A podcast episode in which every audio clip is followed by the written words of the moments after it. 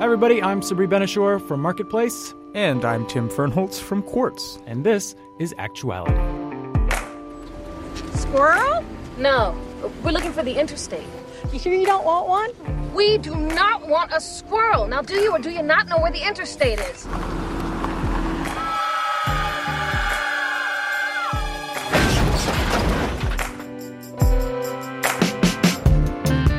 There's actually no reason for me to play this except that it's my favorite movie. It is from Rat Race, which it's from a scene where Kathy Bates sends two people off of a cliff because they didn't buy squirrels from her. And this is relevant because if Tim wanted to watch it right now, what I did you find? I thought it was relevant just because I was not supposed to mess with Kathy Bates.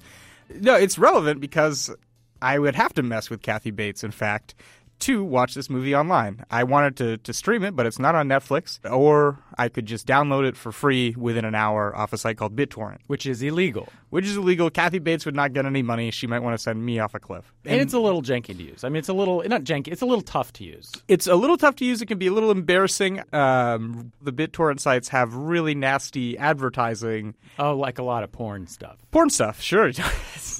but what what matters here is that there is new technology out there that is letting people use BitTorrent and get free video and films, and it is a real threat to businesses like Netflix, like HBO, that are trying to sell their video content online. That's what we're going to be talking about this week digital media and online piracy. It caught the attention of both the Quartz and Marketplace newsrooms. And Tim, you have brought over someone from Quartz who noticed this, who's here to help us out, John McDuling. Our man on the streaming media beat, he noticed that in the Netflix investor letter this year, they said that piracy is still their biggest competitor and cited this application, it's called Popcorn Time, as one of their main threats. John, uh, what was the last thing you illegally downloaded from Popcorn Time?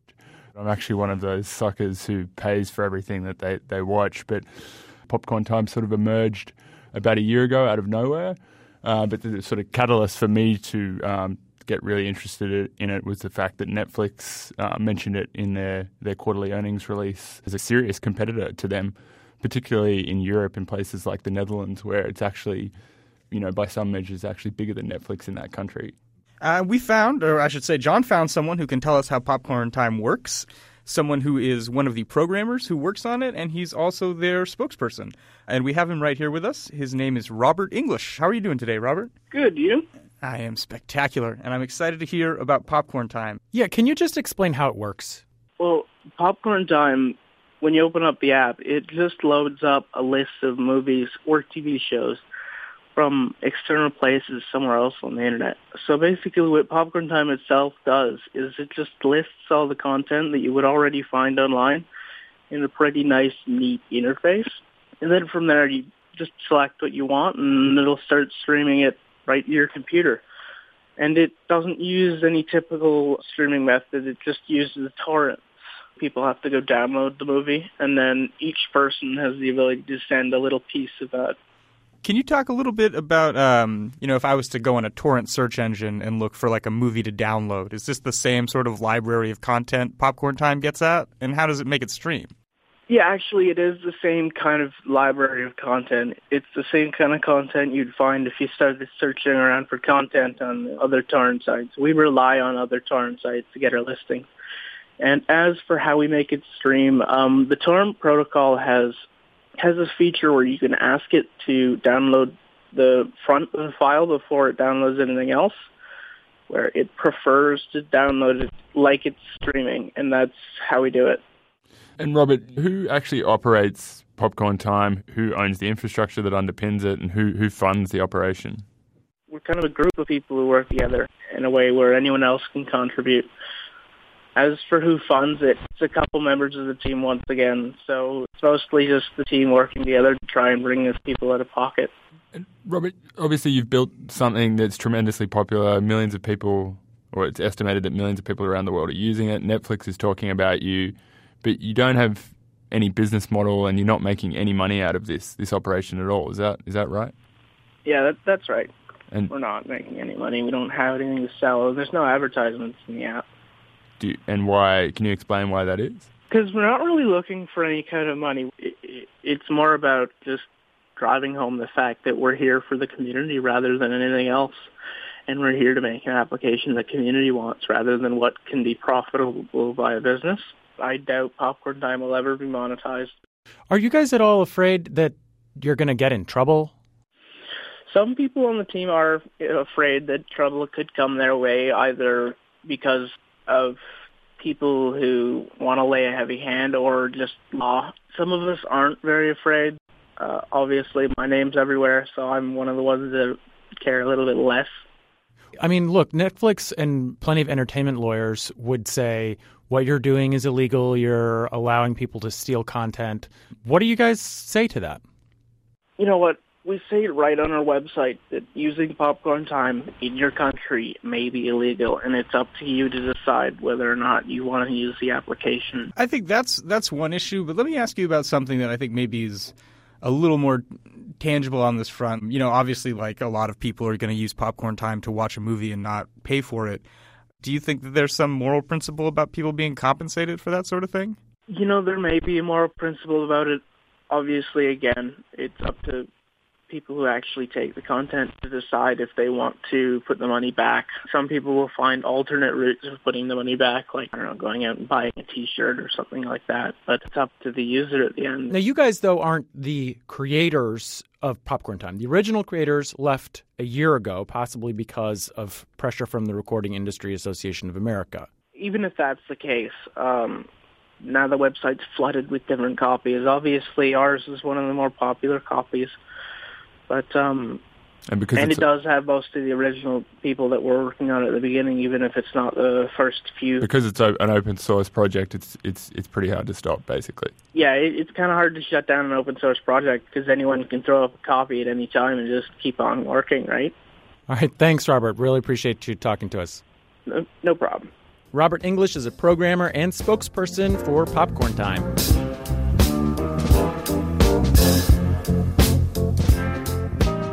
Guys, my question is this it's obviously illegal to download or stream content that you don't pay for, but what basically can anyone do about it? So we have Professor James Grimmelmann from the University of Maryland Law School here. Hi, Professor. Hello. It seemed like decades ago when Napster was the poster child for this sort of thing. Has it become harder for lawyers? Like, if you're the Motion Picture Association of America, are you just going insane with this like global game of whack a mole? The file sharing litigation of the 2000s had two effects. First, it burned this ecosystem to the ground, took away a lot of user friendly options, and drove people to the sketchier world of torrenting. And so you get an opening for services like Popcorn Time to come in and make the experience friendly and actually pretty reasonable for the average consumer again. And the second thing it did is it blew away the safety of people who actually run services that help you do all this.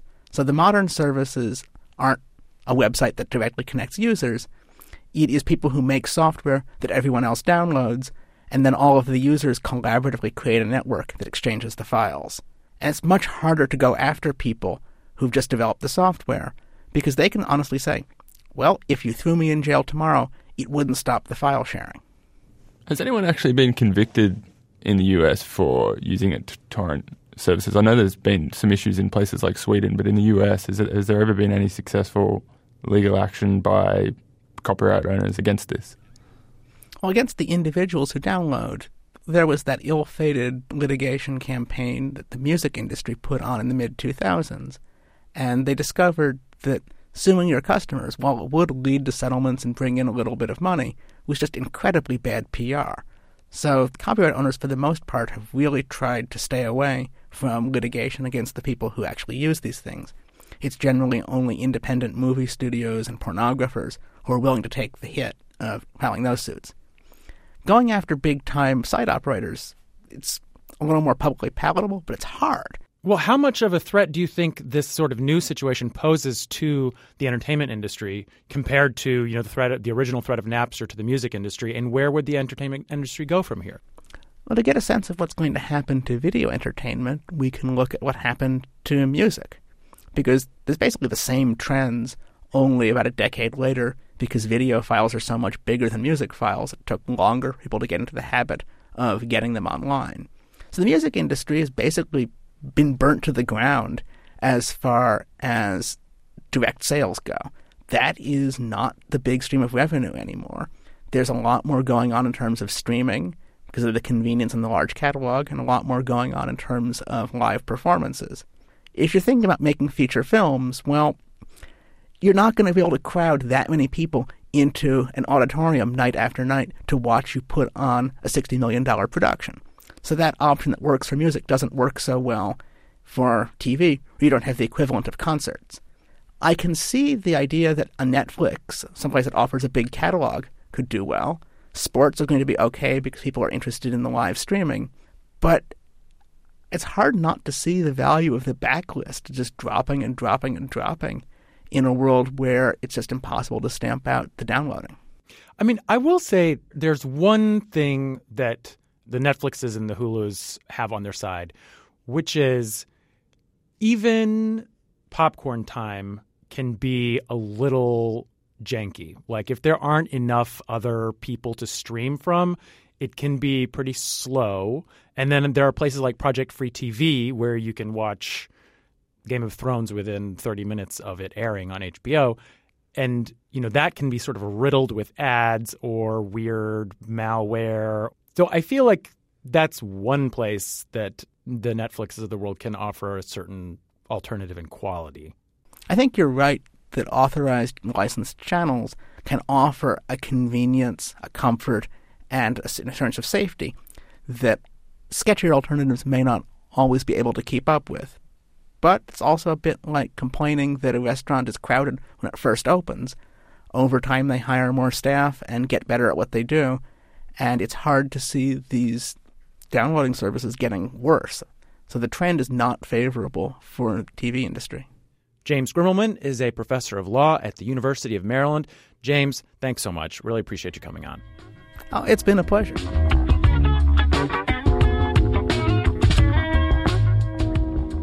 So, Tim, John, what do you guys think? I mean, I want to make the case for the software pirate as the invisible hand of the market. Because what we're seeing, what we've seen since Napster, is that the real evolution in online content delivery comes first in the form of a group of people online creating a way for themselves to share content among their friends.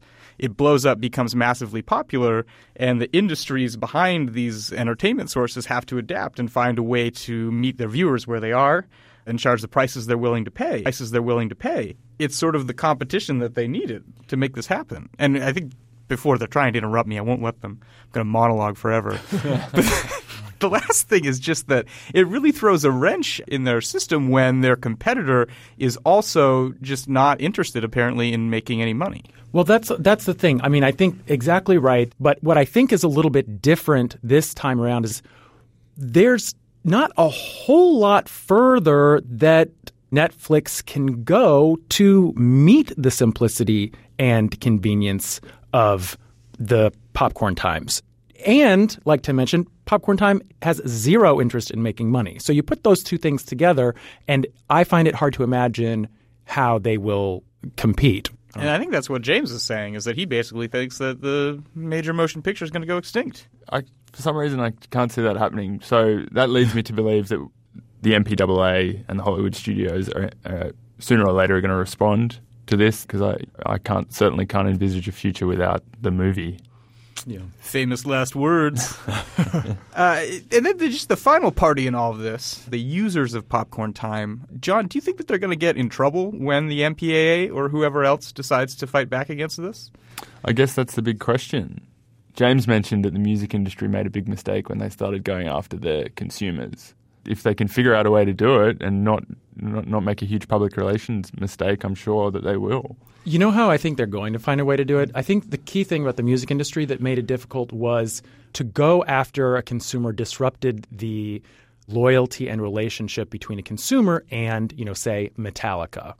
In the case of movies, you'd have the same thing if, for example, it was Tom Cruise suing a downloader, but it's going to be like the Recording Industry of America or MGM, and no one really has a, an affinity or a relationship with MGM or the Motion Picture Association. So basically, they may not care as much that it's a PR disaster.